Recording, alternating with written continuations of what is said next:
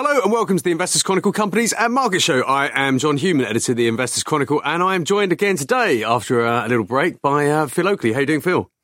Not bad. I'm all right. I'm very glad to hear it. And it's very good to see you. Um, and as uh, as I think you uh, heavily trailed on Twitter to, to some excitement, we have a special guest with us today, and that special guest is Peter Higgins. How are you doing, Peter? I'm very well. Peter Thank Higgins you, of, John. uh, of Conkers fame. Thank you for having me. Thank you. No, no problem at all. I just so we met recently, didn't we, at the uh, at our awards? Yes, it was very, very um, nice awards at Glaziers Hall um, That's off right, London yeah. Bridge. Very prestigious. I felt a little bit out of place, but it was lovely to, to meet certain people, including yourself. I always feel out of place at those things. but I mean, it's, uh, um, in fact, uh, the the award supplement, which tells you who all the winners are, is in this week's magazine. So, so uh, yeah, a lot of uh, lot of lot of uh, bumper material there. But yeah, Peter, it's great to have you on. Um, now I know you uh, through Conker's Corner do a lot of interviews with other people, and I think uh, there is a lot of popular demand for uh, for you to be on the other end of the uh, of the interviewing process. So here we are. So, so tell us a bit about yourself. What do you, what do you do? What's got, you know, what's your, um, what's your investment philosophy?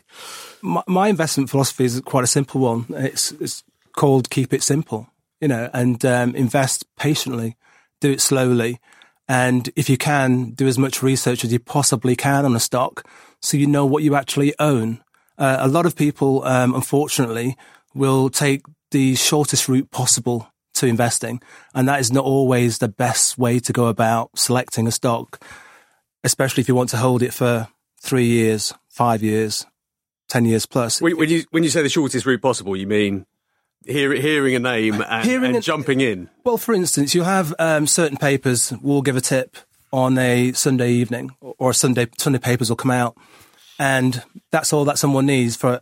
I won't say names of, of certain people, but they've done their article in the Sunday supplement of the paper, and on Monday morning you can see the the market makers have got that particular stock, and the share price is up five ten percent, but X amount of private investors are buying that stock on a Monday. We, we do have a problem with it ourselves. Obviously, Hmm. uh, we, we've got a, a, a small cap writer, Simon Thompson, who, who's Yeah. very heavily followed, and, and it does happen to, to, to the stuff that he writes. It, and he's written very, very favourably into a stock that I, that I currently Oh. own. So I, I love Simon. He's he's he's, um, he's got a great record, and he's I think he's is undervalued by the private investors. To be fair, um, because invariably he's looking for stocks that are um, sometimes and most of the times off the radar, and that's where I want to do my research.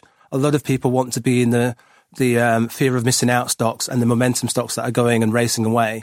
But actually, what you want to be involved in is a stock that's off the radar, that's slowly growing, that's slowly going about its business, that's not championing it itself or um, getting touted by everybody. So, so, um, and we talked earlier about your, your sort of style and what Yeah. you're interested in at the moment. Um, tell, tell us about that and, and, and, and how this, this investment philosophy plays out in what you're actually doing at the moment. Um, at the moment, um, and it has been for a little while actually, I, I like stocks that are not necessarily thematic, but they've got a vast exposure to artificial intelligence, machine learning, tech, tech per se. Well, it sounds pretty, pretty thematic. Well, it, it is. Uh, for, for me, it's about where does the, where, does, where does the future lie? And the future doesn't lie in bricks and mortar in a sense of retail stocks. So for retail stocks, unless they've got omni channels, they're going to struggle because the footfall around retail is, is just dwindling. Everyone wants everything very, very quickly. So they're going online to research, whether they're, they're, they're looking for travel, commercial, consumer products. Everybody wants it, wants it yesterday, basically Yeah, absolutely. text the way to go um, for most of my investments. So that's where the Ixico comes in. Ixico being the, uh, Ixico Simon, being Thompson Simon stock Thompson stock. And with, with regards to that, you've got um, we've got an aging population. We all know that globally. I think Italy, Italy and China are probably the worst case scenarios. So you've got the likes of um, Alzheimer's, Parkinson's, etc., etc., which is like the two, you know, and dementia being the third one, where the pharmaceutical companies have been trying for decades now to resolve that, and that's three of the areas that they're working on. But you've got the Glaxo's and the and the AstraZeneca's of the world that are now essentially tech companies, and no one's cottoned on to the fact that they're now tech companies. They're using artificial intelligence, big data, machine learning to crunch all that data so that they can see actually this is not going to actually make it through phase one or two. Let's just dump it, move on to the next one, move on to the next one. So not wasting seven years of research on a product or a drug that's going to fail. And that's where the AI comes in. And presumably that, that will create a lot of shareholder value in removing those failures from the process. Absolutely. So now they've got a huge pipeline over the next three to five years, whereas the previous, going up to 2017, 20, uh, mid, mid 2018, the pipeline was dwindling. So they were getting lampooned by everybody and the share price was, you know, being impacted. They had the, the Mystic issue, which, you know, didn't go very well, uh, fail. And now the pipeline's now steadily growing. So I see that, you know, I'm not, obviously it's the largest port, stock in my portfolio. That, that's AstraZeneca. AstraZeneca. Yeah. Um, so you've got the situation where the growth is there and the theme, the biggest theme of all is aging and longevity. It's the biggest theme of all. That's where the most money is being poured. Yeah, I, I, I've, I've actually written about thematic investing myself Yeah. this week. I, I, I think it's the way to go. I, I, the more I think about it, it's the way we should be thinking about our investments. Actually, what what is the world going to look like in, in the years ahead, and what are the themes that, that are behind that? I, I think you're right. Longevity is is a really significant one. Really significant. Completely agree with you. Um, so, with Conker's Corner, Yeah. obviously uh, you do a lot of interviews with uh, with other investors, um, including Phil. In fact, you've done three, haven't you? I have, yeah. what, did you what did you talk about? I I mean, the question the question I'm, I'm going to ask is, what do you what have you learned from them? What you know, so you've you've spoken to some of the best investors out there. What, what do you hear from them? You know, are there common themes that come through? The, the common theme, and this is the beauty of speaking to people that are authentic, is that they're all learning still. You've got fund managers, you've got economists, you've got multimillionaires. I've interviewed one billionaire, and it's about being adaptable. The markets are changing. So the, what used to work in the 60s, 70s, 80s, 90s won't necessarily work unless you're adaptable. Mm. So we've got a situation now where lots of people have been talking all year, oh, I'm all cashed up, Pete, or I've got 80% of my money in cash. And I'm thinking, well, that shows that you're quite rigid in your discipline, in your style. That's great. But how adaptable are you to the markets? The markets will stay here and not really move, or it could spike in the next three months because of the macro noises they're all over with, and you're sitting there in cash. I, I worry about the shift to cash. Yeah. as markets continue hmm. to, yeah, particularly in the US, make new highs. I mean, you're, you're missing out on that. Absolutely. Cash doesn't protect you from from anything if the markets are getting getting stronger. So, so you, you're learning from people that are investors. You're learning from people that are traders. You're learning from people that are technical analysts. And the beauty of it is that there's no, there- you shouldn't be one type of investor because invariably stocks move. They're going to hit certain averages. They're going to hit volume. They're going to hit M and A. So you have to be in a place where you are ready to move with that stock. And invariably, some people will say, you know what? I own, for instance, AstraZeneca stock. So therefore, the Mystic trials have failed. It's down 30%. Woodford then comes out and says, oh, you know what? I'm going to stick by this stock. Three months later, it's sold out. So you've had the failure. Woodford's sold out. It's carnage. Everyone's going, time to get out of AstraZeneca. So I was getting lots of different DMs and messages saying, how come you haven't sold? What are you going to do? So I've kept that stock. So Woodford's out of the stock between 30, 40, 43 to 47. The stock yesterday, I've not looked at it today, was 75 pounds. So he sold a billion, two billion pounds worth of AstraZeneca stock at 40, 46, and it's now 75. I mean, it takes discipline to do this. and we, we spoke about this earlier, the, the sort of mental discipline to take that approach. And that's something I know you're, uh, you're very keen on exploring. For me, the, the, the major issue for, for most people is that it's a case of, what's the word I'm looking for? They're, they're scared of taking losses. Yeah. Loss, loss aversion. Loss- loss of- massive, loss aversion. cognitive bias. Yeah, a huge cognitive bias. And we have to get used to the fact that we nobody, not Warren Buffett, clearly not Woodford, will get by through a cycle, whether it be a three year cycle or a 20 year or 30 year cycle, without taking losses. Warren Buffett, for instance, lost money with the Walmart investment Tesco as well. and, Te- and Tesco as well. So there's going to be a big purge on everybody else thinking, you know what, I can't take this loss. Nobody wants to take a loss. Mm. We have to get used to taking losses. They happen. Profit warnings happen, you know, invariably. And, and you know, you further down the food chain, you go to the smaller caps, you know, some companies will be not so open with the whole truth and nothing but the truth regarding what's No. going on. No, surely not. So when the, the when the shock and awe comes out and you see a, sh- a stock down 30, 40%, you're thinking, oh, that's why that CEO or CFO sold X amount of stock X amount of months ago. Yeah, so I guess I guess that kind of you know illustrates the point that you were making that you've got to you've got to be uh, watch. You do have to watch companies You, you, you do. and what and what the you know key shareholders are doing. You've got to watch the key shareholders, but I, I think the most essential thing is knowing knowing what you've bought the first time. So researching that company. So I, I, I'll get mocked on Twitter, for instance, because I I will spend, and I have done more recently, over 120 hours researching a stock just not to buy it. Yeah. So I've done all that research. I'm going, yeah, I, I can see that red flag. I'm just going to ignore it for a little while and I'll carry on. I'll carry on. I'll carry on. And I'll get to the point where I'm, I'm like, absolutely not. Cannot, cannot invest in that now because it's just got too much stuff going on. There's too much noise for me. Um, so I'm going to leave that. How, how do you do your research? What what what, what sort of information are you looking My, at? my, my first thing is, and we, we might talk about a certain individual or we may not later on. I first start with who is the CEO, who's the CFO, what have they done, where have they been, what's been their remuneration, how have they um, looked after shareholders, not just themselves, how have they managed that company over the past two or three years or the previous companies that they've been in. And I'm looking at all of that information. After that, I'm looking at the niche that they're in and what they've done and who their competitors are, who their peers are. That's the first bit of stuff that I'm looking at. so you're looking at the people behind the company, Absolutely. the competitive landscape. Absolutely. What about the uh, what about the financials? When does that come into the uh, Financial's the third element for me. It's quite interesting, Phil, because you've talked about you've talked about this a lot. I mean, obviously you are uh, an expert in financial analysis, uh, and obviously Tim Steer's book talks a lot about you know a lot of the clues to bad business, businesses are often in the annual reports. But you've said yourself, you've got to understand the business before even you look at the numbers. Yeah, I think you've you've got to understand how how a company makes money and how how a company then might continue to make money and hopefully make more money. So you have to ask yourself what is what is this company doing? What does this company make? What services company provide that is a little bit special? Because it has to do something to be to become a special investment. Unless it's at a very distressed share price, it has to do something that very few of its peers and competitors do. And I guess that's where the competitive analysis comes in. Is it, Yes. is this a company doing something unique? Does it have a competitive moat, as we call it?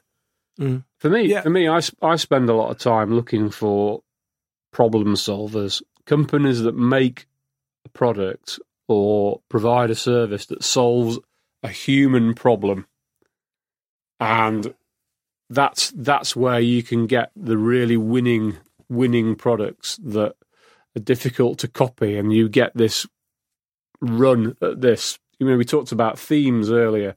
So if you ha- you have a theme and then there's a problem that needs solving within that theme, and you've got a company that can do that, that's when you start trying to get. You can get. Think, oh, hold on, I might be onto something. Yeah. here. And, and this, I guess, is what you're looking for in the, in terms of the problem that you're you're most interested in Yeah. longevity. Absolutely. So, so you- you've got a situation where we are going to be living longer. We are. So the part of the AI, medtech, pharma sort of solution now is personalization of medicines and drugs. Ordinarily, you get a one, you know, one size fits all, whether you're male or female, whether you're your cultural background. Doesn't matter. That one drug is meant to be for universal, global, and it's just sent out by the pharmaceutical and bio, bi- biotech companies. Going forward, checking your, your genes and your DNA, etc., you will get a personalized medicine just for John Newman, just for Phil Oakley, just for Peter Higgins. That's the way it's going to be. So Yeah, these com- yeah, yeah. these pharmaceutical billion pound companies are investing heavily on that. You've also got, I mean, companies like Google are involved in healthcare increasingly. So uh, through uh, Google, Alphabet, whatever you want to call it these days, through uh, the DeepMind subsidiary. So I mean, it, it is it is a really fascinating area. It's one of the big, one of the big, one of the big. Well, it already is one of the biggest industries in the world, which no one's actually talking about. So complicated though. So co- I, I'm not surprised you have to do 120 hours research Well, to. it's Uh, complicated because you know, especially with AI and, and medtech, we're all unique individuals. So to to get that data that says you know that this particular drug is the best drug for X, that's you know that's that's where the, we're now going towards. The other element of it is quantum computing, which is becoming a very interesting space. So you've got them all competing. Now IBM obviously obviously had their um, Watson computing and was going to be deemed to be the number one. And now someone else is coming into that space saying, actually, we've superseded your computer. There's going to be outrage. So they're going to have to reinvest and reinvest in that. so we talked about um, AstraZeneca. Yes. We talked about Ixico. Yeah. What, what else are you uh, are you invested in at the moment? On the comp- um, quantum computing side of it, um, Oxford Instruments is a company that's done really, really well for me um, year to date. I think it's up um, 70 odd percent. It's been quietly doing what it's been doing for, for years now, and it's not actually had the credit for it.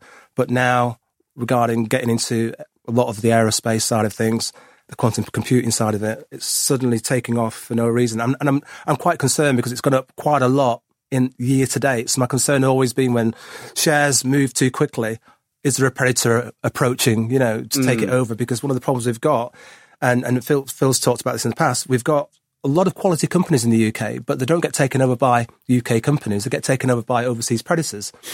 And it's another UK gem. We don't want to lose it. So I'm hoping that it's just growing and getting recognition finally. Yeah, absolutely. But how, however, you can buy overseas companies. Do, do you do you invest? Uh, I very rarely do. The Really? last the last um, US stock I bought was Twitter because I saw it becoming a, a, a data company. I, I sold out of that a little while back, so I haven't bought a US share for a little while, and it's, and, and it's to my detriment really because the, they've far exceeded what's the average sort of US stock has, uh, UK stock has done. I mean, the, you know, the, the, the really exciting companies in, in the space you're talking about are, are not necessarily in the UK. Absolutely, but when when you take into consideration the the, the the the the number of hours I spend researching, and the fact that I'm having to research US stocks, the data that you're going to get from a US stock ordinarily, the new data is after two o'clock, and then they're running the markets until nine o'clock UK time. So I'm starting the markets usually about six o'clock, looking at previous data from the night before in the US. This is what I used to do before. The UK market's open at seven. RNS comes out. I'm researching that. Before I know it, I've got a 14 hour day. It's not sustainable. But you're playing a you're playing a, a long term game here. A very so, long term. Yeah. So you know you're not necessarily buying on the news as it comes out, and I, you know, one of the things we talked about earlier was was this tendency for people to, to be watching the markets all the time, watching their portfolios all the time, and and you don't do that. I, d- I don't do that. I mean, what what I like about where where I'm at at the moment in the markets is that enables me to do. And, and my big passion at the moment is community stuff. So I do a lot of volunteering, a lot of mentoring. Um, and I was at you know Phil's beloved Emirates yesterday. Yesterday, doing some work with the, the communities of, um, of of of London. Is it beloved Phil? Because all I ever see you do is complain. He's complaining this season. He's missing Arsène. The trying trying relationship at the moment. Yeah, so it, it frees up my time. So I, I, I'm an investor. So I'm buying a stock. I don't need to look at it on a daily basis. I want to see when the RNS is coming out. I want to see when the trading data is coming out. Um, but ordinarily, you know, I'm here today. I don't need to be watching the markets today. I've not looked at the markets much this week because I've been in, in London, you know, and I'm in Cambridge tomorrow. So I, investors who have got patience that have done their research do not need to be in front of their screens. They can live life and go outside, and look after themselves. Unless, uh, Go back. unless they're trading, of course, which is a, a whole different game. We've heard a lot about that from Michael Taylor. But Yeah, tra- traders that trade and do it well are brilliant, and they know exactly what to look for and the signposts to look for. And they will also spend a, a, a, a significant amount of time researching and doing what they're doing. They hmm. need to because the markets are moving so quickly and so volatile. And invariably, when you've got a time frame with certain stocks, they could move vol- quite but with certain level of volatility as well, even though you're not investing on them, because we're we've now got AI and technology and algorithms that are pushing the markets. I think you spoke before about ETFs, and or oh, they're pushing the market. They've got they've got so much weight they can shift a billion pound stock mm. five or ten percent. So if you're not used to taking a, a shift in a stock of five ten percent, then you're going to get pushed out of the stock. And you're not going to make the significant returns in a stock unless you're holding it for a long time. So um, we were at Mello, and I, I, was on stage with a couple of other individuals, and there's a, a guy who's a, a, he called, is a long-term investor, but he looked at me in absolute shock, and I said, "Oh, I've held AstraZeneca since 1994." He was, he was, yes, that's what makes a long-term investor. It's not two years or three years; it's Warren Buffett style, you know, 30, 40, 50 years, and that's where going back to the question before of what have I learned, John Lee. To me, is one of the best investors Lord- in the Lord world. Lee. Lord John Lee. Yep. So, you know, he's, he's holding stocks for 30, 40, 50 years. Well, do you know one thing? I, while, while we're on the subject of Lord Lee, I've promised him a review of his book that he's written to teach uh, financial education to, to kids Yep. for ages, and I haven't done it yet. And for that, I apologise, Lord Lee. But I'm going to give you a plug right now. John Lee has got a, a great book teaching financial education to kids. Uh, So the- the book there's is- the plug. The, the, the book is called Yummy Yoga. That's the it's, fella. it's, it's, out, it's out there. He's a brilliant guy. I interviewed him um, early in the year at Mello for the book. And he promised me at the time he was going to sign a copy for me, which I thought was great. Um, and he came with the book and he said, What would you like me to write in the book? And that's the first signed book and investing book that my daughter now has. That's her book, and he signed it to my daughter. Get get get get a signed copy of Phil's. It went up in the office. I've already got. I've already got one. Phil and I had this conversation. No, this is very true. It's a very true point. We were doing the Mello. We were doing a masterclass um, last year, and I'm, I'm and I'm on this interview now. And what people don't realise about myself is that I do interviews, but I'm I, I'm an introvert right? And you might find Are out. you? to- yeah. So, I, but, but I'm a curious introvert in the sense of I like to to research. I'm an information junkie, so I want to find out about Phil. I want to find out about you. But I, I'm a Do you want to go- background. do you want to go down that, that rabbit hole? But I prefer to stay in the background. So we're doing this masterclass. I'm having to chair it, and Phil's one of the guys on on, on the panel. Lord Lee's on the panel. Etc. Etc. And I'm absolutely petrified. And I'm having a conversation with Phil. He texts me aside. He goes, "Pete, just relax. You'll be absolutely fine. It's going to be fine. It's going to be good.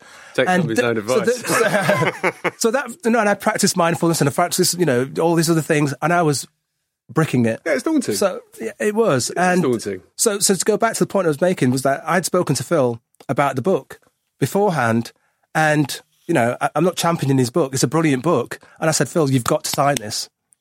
And I was there like a you know like a lovesick puppy taking the book to Phil, and he signed it for me. So there you go, it was my signed book. Phil's book is uh, Exceptional. Is, is, is a great book. It's it's behind a lot of the thinking in uh, in how we, we're sort of re reimagining our uh, our approach to to company analysis. Actually, at the moment, it's, it's yeah. Quality is key. A bit embarrassing you here. It has its drawbacks. Yeah, I know. You, I know you're never happy with stuff, and I know you've talked to me about It's very- to rewrite it. yeah, I, I think it's it's a very numbers focused book, and I find I find which is I think is important, and and I, and I wrote it because there was a for me there was a gap in the market, particularly for UK investors studying UK financial information and how to use how to use that in a not in terms of a dry, but actually a practical way about how people use it to invest. Um, I spend a lot more time now um, you know, as we talked a few minutes ago, getting behind businesses and understanding how those numbers are created. But the numbers, the numbers are are important because they can they can lead you to very interesting situations or potentially very interesting situations very quickly. They won't get you to everything. You know, they won't get you into early start companies that aren't making any money, but they can get you into into businesses that are resilient, and have still have a good long term future in front of them. But uh, yeah, I mean, I, I I think the numbers the numbers tell you a lot. But I, I, I say this even in the book, and I say it all the time. Investing is not a painting by numbers exercise. The numbers are confirmation to you as the investor that you have something that is either good or bad. Let's face it, investing is all about numbers. It is about money. We are all investing to grow the uh, the value of our money. Which is, in fact, what you talk about in your column this week, really, in terms of yeah. um, valuing companies and, and what, Yeah. what you should pay for them. Yeah, I mean, you know, valuation, um, and, and again, but I think I think one of the biggest mistakes I I made, I have made, is being far too focused on valuation. I think valuation is important, and paying too much is something that every investor should uh, um, avoid at all possible. But actually, paying up for a very very good business and having the ability to stick with it for many years is that's where the real money's made in investing. I don't think it's made in buying beaten up value stocks. Cigar butt, cigar butt investing. yeah, it's not cigar but, but but investing. It worked a long time ago. It doesn't work much now because I think the market is so switched on now that something that looks like a cigar butt is looks like it for a reason, and it's not. It's not worth smoking. Mm. And the real the real money is made over long term compounding of growing profits and cash flows. And I think people need to be aware that that doesn't come cheaply. And I think we have seen a big shift away. I mean, we, we we always hear about, you know, value investing that is coming back in fashion or it will come back in fashion. The real key component is the ability of the company to grow profits. And that's how that's how investors will make money. And what Peter's talking about, Lord Lee talks about. I think you know Lord Lee's um, probably greatest bit of wisdom is is saying that people have to have patience, and it is allowing that ability to for a business just to keep keep growing over the long haul. It'll have its ups and downs, but if the, the long term trend is up, obviously you know you don't know that without hindsight, but you Mm. can you can look for the c- characteristics that suggest that could happen. Well, tr- I mean, we talked about trends earlier. Trends are, I mean, you don't know exactly which way what's going to happen in, you know, in the future with a given trend. So when you're doing your research, Peter, when you're looking at companies for uh, an extensive amount of time, are you, are you looking at the sort of the, the big picture, the macro picture, the sort of background research that, that perhaps tells you what, what a trend, how a trend is likely to evolve? M- macro comes into it a bit later. Um, for, for me, the, the, most important part of the, the macro, macro element is, you know, you've got to, you've got to look at where the revenues are being generated. So if you if you've got a, a UK centric um, stock and most of the revenues generated in the UK, then you're looking at what's going on in the, the UK picture. But the the vast majority of my stocks are, are generating revenue from overseas as well. Um, AstraZeneca, obviously, U- US, lots of revenue from there. So I'm looking at what's going on. So in the past, you've had various politicians saying, "Oh, we're going to sort out the pricing for for drugs." All the pharmaceutical companies are going to get hit because their revenues are generated from the US. So you've got to look at that sort of macro picture. If they, are they going to push, push, push? So they're going to end up where all the pricing for drugs gets depressed.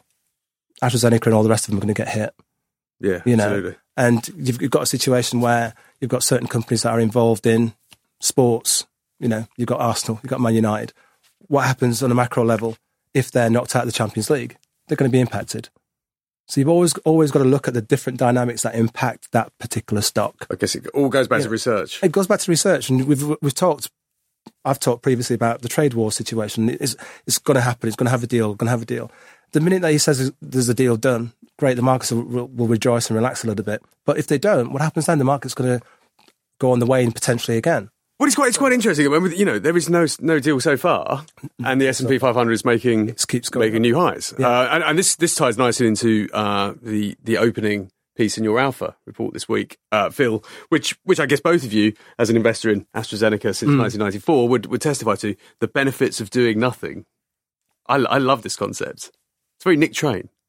Terry Smith as well. Mm, Yeah, I haven't had a good idea since uh, since 2006, but I, but I love this idea.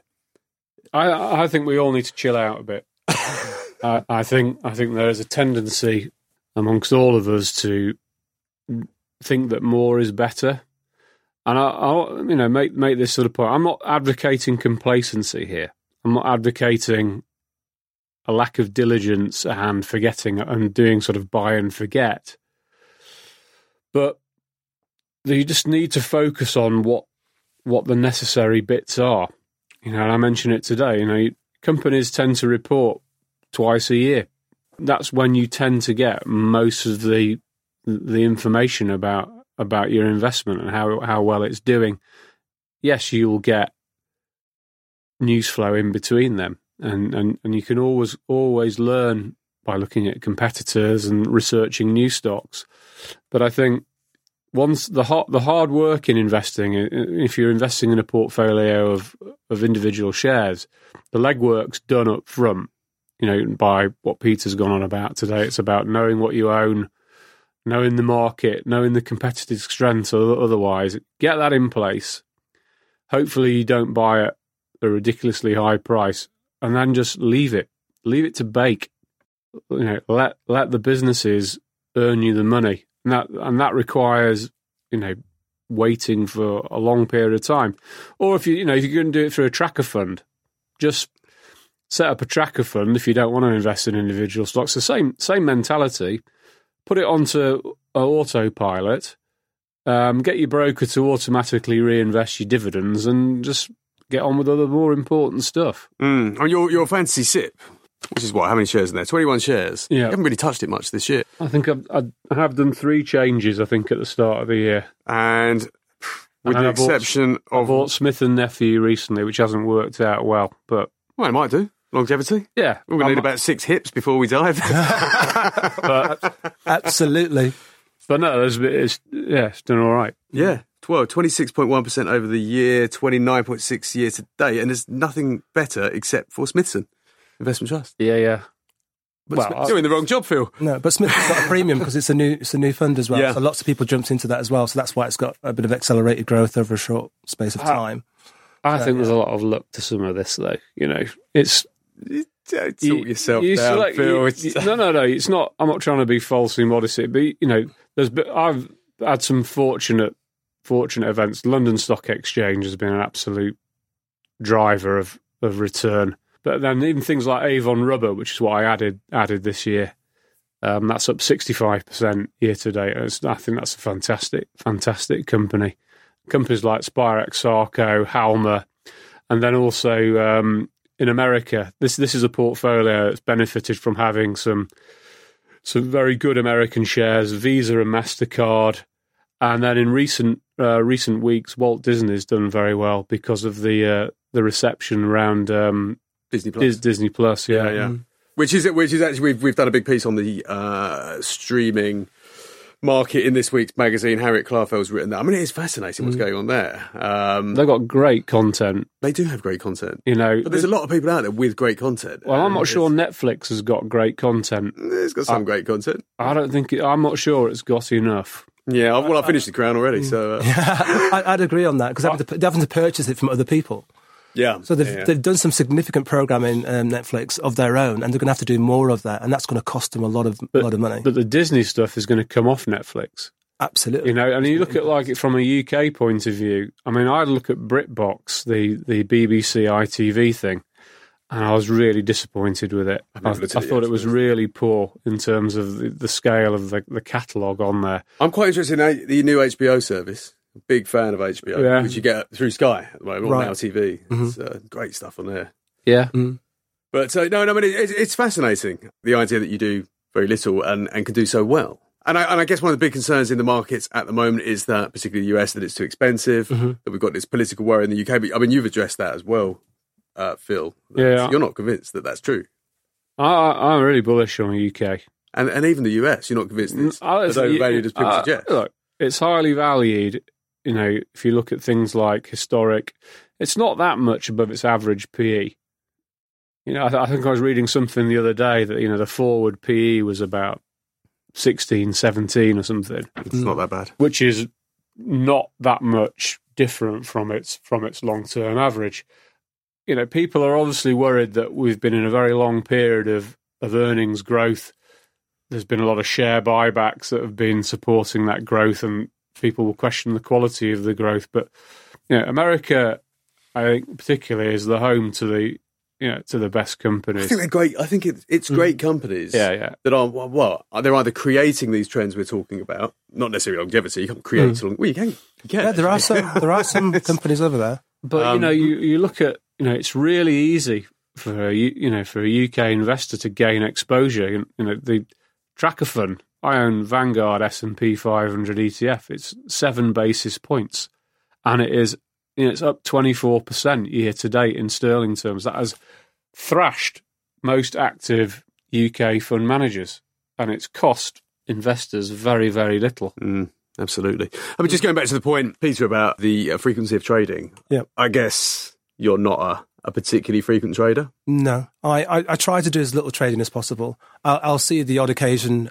regarding a particular stock, and I might might do the odd trade. I think What one that one that you own already though, or not, not necessarily one I own already. There was, there was an occasion this year. The ticker symbol was um, was TLA, and I think I held the stock for about a week and a half, and I made five hundred and fifty four percent on that particular stock. It was just because I read I read the RNS and I thought, oh, no one's taken any. And this is what happens. You see, there's there's RNSs and there's RNSs. Unless it's a hot stock and, and all the traders and all the rampers are talking about it, the actual news within RNSs and, and the RNS feed doesn't get actually read. People don't read all of the RNS; they read the headline and that's it. So sometimes you've got to look between the whole of the information there, and you see one little strap line. You think, "Ha ha!"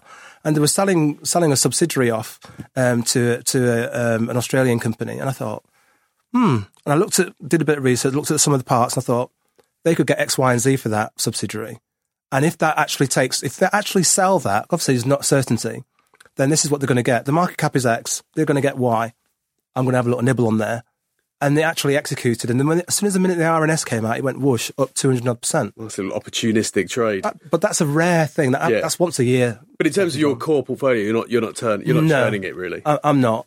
And Uh, and the reason being is that I, I like to have my free time to do what, whatever else I want to do. Mm. But the, the great thing about doing the occasional trade, and invariably, I think I think Michael touched on this a little while back. We end up being traders because there's a stock that we like, and we've probably a bit overly invested in. And on- in, my side of researching it, sometimes I'm a little bit, oh yeah, I'm sticking with this. So we're invariably trading anyway because we're reinvesting our dividends. So that's part of trading. Mm-hmm. Yeah. But sometimes a stock will get knocked for a particular reason or it'll fall down, you know, over its long term trading average. So I'll think, you know what, there's an opportunity there. I'm going to buy some more of that stock. So it's not just invest, reinvesting a dividend. I'm buying it because it's fallen down three, four, five, 15%. And I'm wanting, like Phil says, to be patient with it and actually run the stock a bit longer. So I'll buy some more. So that essentially is trading, but I see that also as reinvesting in the stock I because think, I think something you mentioned in your, your piece this week, Phil. Sometimes falling share price is great because you can just uh, yeah, uh, you know, grab a grab a bit more. Yeah, I mean, particularly if you are, you know, I'm a big fan of dividend reinvestment. You know, if you you've got a, a company that where, and this is where this is where you focus on the business rather than the share price. So if the business is doing well, and you know you're getting a higher dividend, and the stock market decides to have a a bad few weeks, you want you you want to welcome that as an investor because it means you just buy stock cheaper, and you lock in lock in higher future returns. Yeah, can't say any more than that. Really. No, having said that, there are some companies that seem to just keep falling. We covered a couple, De La Rue being one of them this week. No longer a license to print money. Yeah, No. that, that's the adage. I was going to give an example there, Phil. Yeah. Back back to Brexit days. Okay, so we had the the referendum vote. I'd been, I'd always said, "Oh, I can't buy uh, Persimmon. Right? Yeah, It's too pricey." I think we had a conversation shortly after it as well. Can't buy it. Can't buy it. And the two days, three days before the EU, EU vote, it was a twenty-one pound stock. On the twenty-seventh of June, it was a twelve pound stock yielding eight point eight percent. Now, if you're renting property in around London, you can't get 8.8% for love nor money. So I was there at £12 and seven pence thinking, I'm having some of that. So I was buying and buying and Oh, it was buying. a- That was a great day. that was a great uh, day. Yeah. Great day. But it was- Telford Homes was the other one as Yeah. well. Telford It's a Homes complete got meltdown. absolutely hammered on the 24th of June, Yeah. So, Oh, there were loads of you know, so, Absolutely so, so, so then I rode that up, collecting the yield, and it went up to 24 and a half quid and blah, blah, blah. But this is what I'm saying. Sometimes you get the opportunity, the market will give you opportunities. So you don't have to chase a stock. You have to just be patient with it. How many existing shareholders do you think? I mean, obviously, we don't know the answer to this, but you just wonder how many existing shareholders were frightened out of stocks on that day. 80%. Loads of them.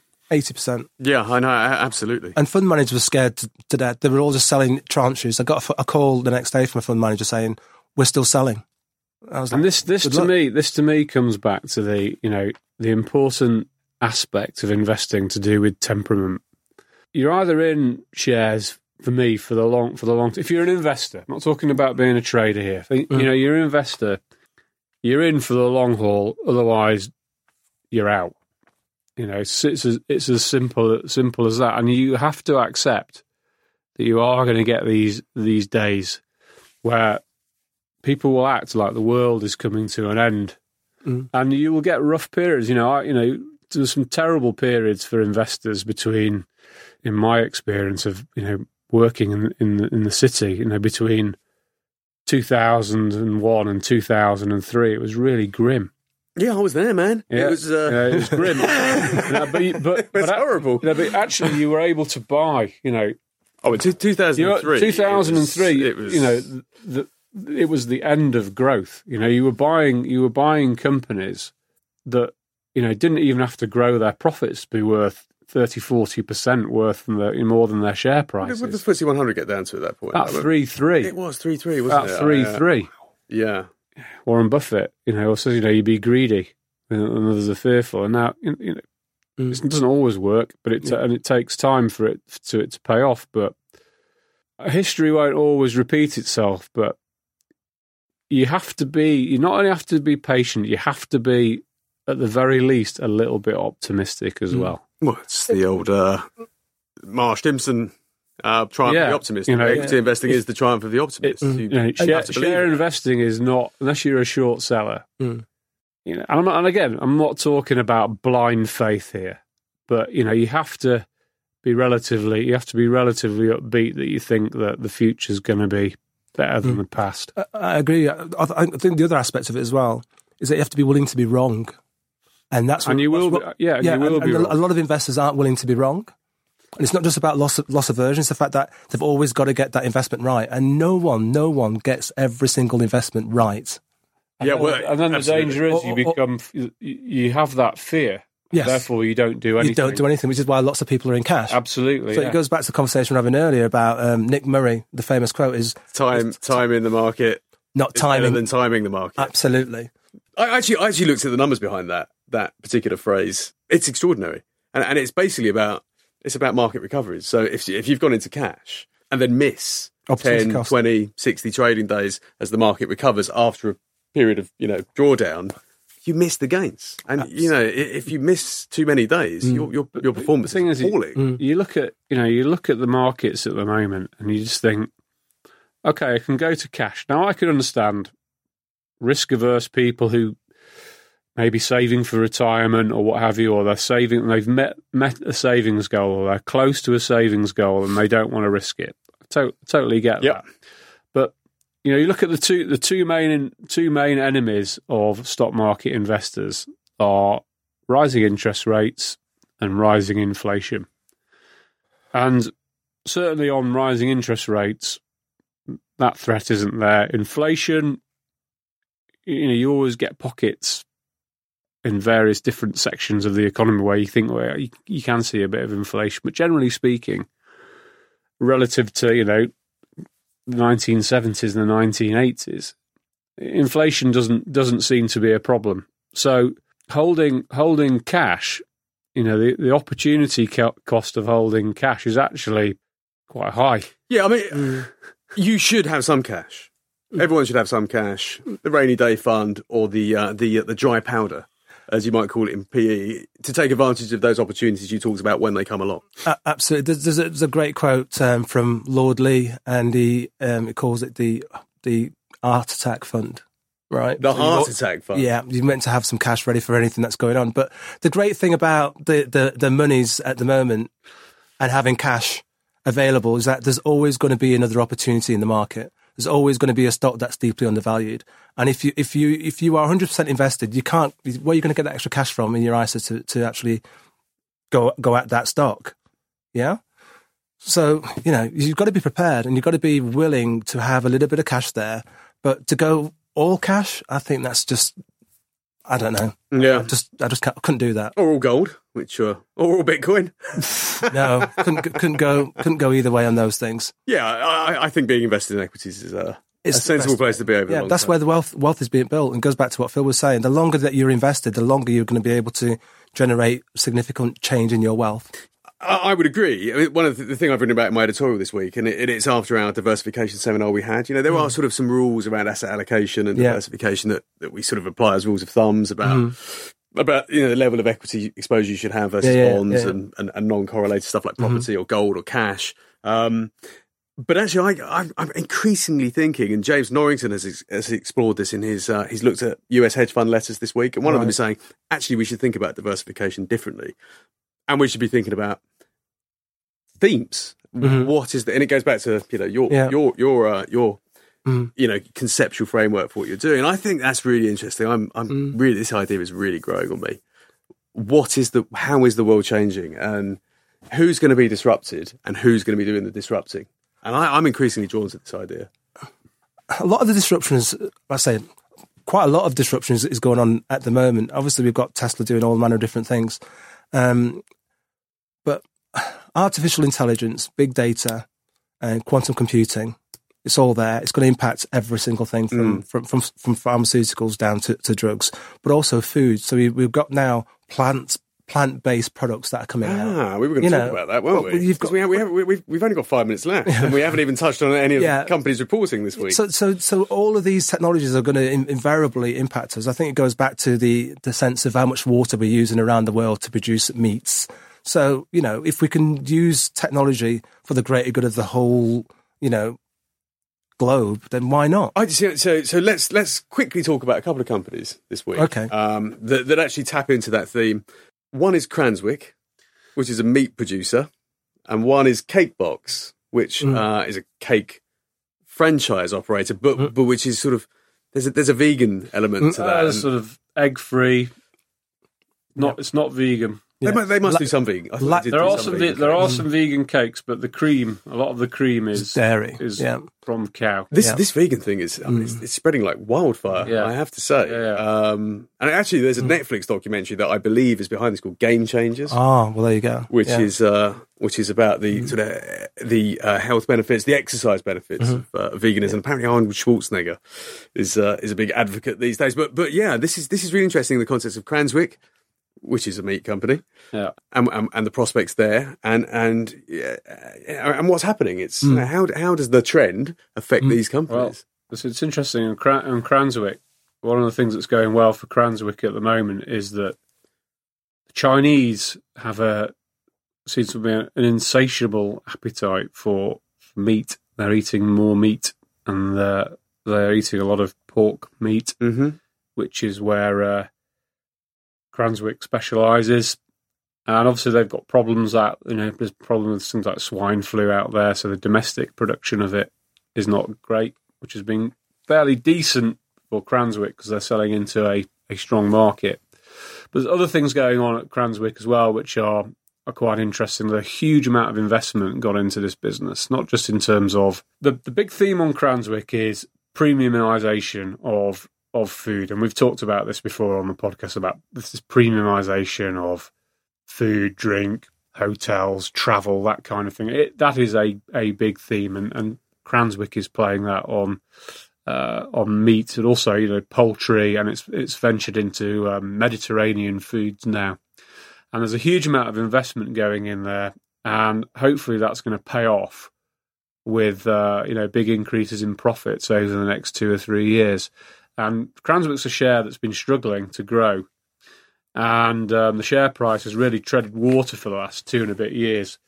And the results this week were, you know, quite hard work. There wasn't wasn't really much growth there, but with these new new investments, particularly in poultry, um, and also the export side of this, there is a little bit of hope there that that better times may be ahead for Cranswick on its profits. It's been a it's been a good long term performer though. It has, but the last two years have been you've you've not really made much money in it. Mm. I wonder. I mean, you're seeing some some other meat. I mean, Hilton Foods is the other big big meat producer in the UK, um, and I think they've actually invested in in vegan ranges. So. So maybe they're disrupt, you know, disrupting themselves. Yeah, they want to be out and disrupted. Veganism is is massive. I mean, my wife is a vegan. How is she? She is, and um, it just seems to me that every every week, you know, just doing the weekly shop, there's a different product coming on. Oh, it's, it's extraordinary. But you know, it's interesting that companies like you know Unilever, like, it's not just new companies, but you know, Unilever makes vegan Magnums, vegan Ben and Jerry's ice cream. So they're all the, these existing companies. Whilst there's disruption going on with changes in consumer preferences and, and that kind of thing, it's the company. You've got an, an example here of the company that's adapting to that and changing, exploiting that. But you've got to make sure the companies you're invested in are adapting to that. Yeah. That they're not going Mm. to be, Mm. you know, ignoring these trends, not not playing them, Yeah. and then getting getting basically I mean, competed Bur- out the market. I. Burger King are bringing out a vegan vegan Whopper, I think, I think they've already done it. or or, Mm. or there's, a Beyond Meat Whopper. there's another there's Mm. another big burger coming through. So yeah, I was going to say part of the, the, the adaptability is watching out for the companies that aren't innovating, that aren't adapting, Mm. that aren't looking at what's going on regarding this meat theme or whatever. Because you've got retailers that have just stand on their, stood on their laurels for absolutely ages and are now stagnating or having to shut up shop. We've just recently lost Mothercare, for instance, that's been around for absolute decades. You know, it's going to the wall. So you've got to adapt. I totally agree. I'll just throw one sort of one thing back at this is that whilst the world does change, lots of things stay the the same. same. That is true. So we can we can get ourselves really immersed in these changing themes, but one of the one of the most successful ways to invest, certainly in recent years, has been to buy companies that make things that don't go out of fashion. You know, great example. You know, I think one of the best examples out there is something like Diageo. You know, do I think people will be drinking Johnnie Walker Black Label Scotch in hundred years' time? Yeah, there's a good Mm. chance. Good chance that they will be. Yeah, but then e- equally, you're getting you're getting more and more teetotalers out there as well. You are, you are. So but it- again, but it's a pre it's a premiumization Mm. theme, you know. Yeah. So they might not drink Bell's, but they might they might they might drink fewer alcoholic drinks. Mm. When they drink, they'll drink better stuff. Mm, absolutely. Um, should we talk Cake Box quickly? I think we've got a couple of minutes. So Cake Box is, is really interesting. I must admit, I've never paid it much attention. Um, it sells cake, and uh, I think everyone's had a had a bit of a nightmare experience with one other company that uh, that that sold cake, and it didn't go so well. Patisserie, uh, Valerie Patisserie. Um, you, cake Box looks a bit different. You think, Phil? Yeah, I mean this is a this is a, a, a franchise company. So Cakebox makes makes the ingredients, the sponges, and then the ingredients that go in the cake, and it sells them to franchisees. And it takes a royalty, so it makes it's a bit like Domino's, Domino's Pizza. bit like Domino's Domino's, Pizza. Pizza. Yeah, it makes yeah. money from selling ingredients, and then it gets a royalty fee from its franchisees on on selling cakes. And this is this to me is like a classic retail rollout story. So you've got about 127 shops, heavily concentrated into London and South East, spreading out into the Midlands and the North, into Wales.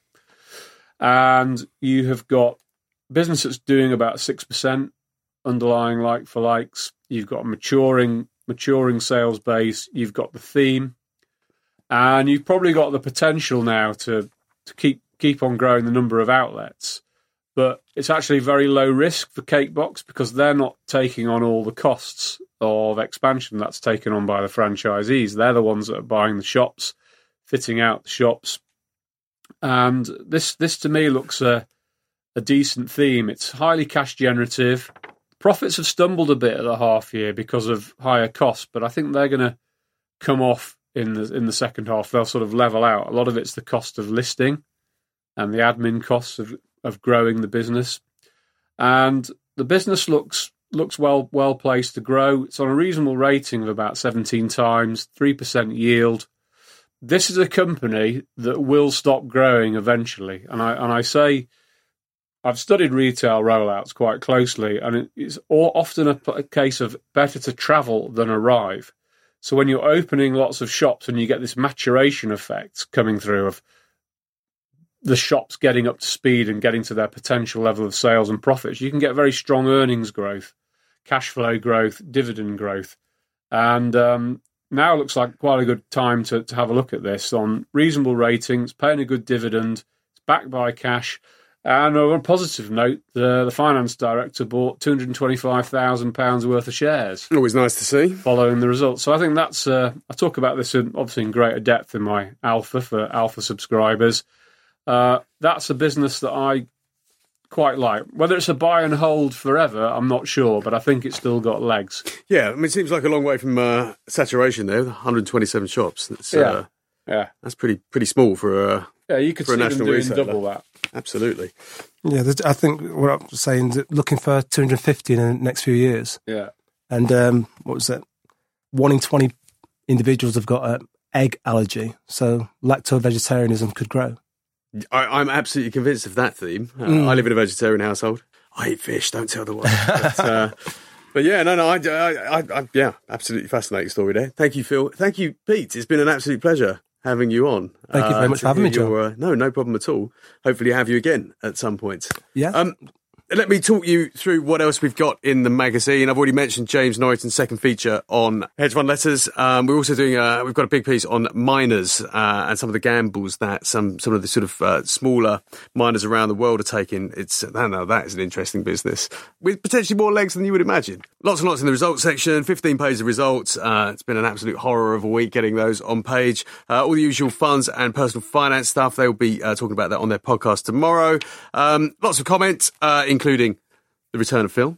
Uh, after a few weeks break, uh, looking at valuation as we mentioned already, and uh, and five pages of Simon, Don't think he mentioned Ixico this week. Well, but, uh, I'll let him off. let him off He's for done well, once. he's done well enough already. Yeah, no, lots, lots of, uh, lots of updates there from Simon, and lots of the news section. Uh, some political stuff, as you would imagine, uh, as we uh, approach the general election, particularly stuff around the utilities, which are uh, in the crosshairs of uh, a potential Jeremy Corbyn government. Oh, and the Eddie Stobart thing, which is uh, a very strange situation indeed. Anyway, thank you for listening. Thanks again, Phil, and thank you, Pete. The main story this week is uh, actually the idea that, that private companies are becoming more prevalent, that many companies are choosing not to list on public markets at all. And, and uh, investors really need to think about this and how they actually play this big trend the death of markets, the private paradox, why companies are turning their backs on public markets, and what shareholders can do about it. Thank you very much for listening. Pick up the magazine and all good news agents, or get online and subscribe, and we will be back again next week. Thank you. When you need mealtime inspiration, it's worth shopping Kroger, where you'll find over 30,000 mouthwatering choices that excite your inner foodie. And no matter what tasty choice you make, you'll enjoy our everyday low prices, plus extra ways to save, like digital coupons worth over $600 each week. You can also save up to $1 off per gallon at the pump with fuel points. More savings and more inspiring flavors make shopping Kroger worth it every time. Kroger, fresh for everyone. Fuel restrictions apply.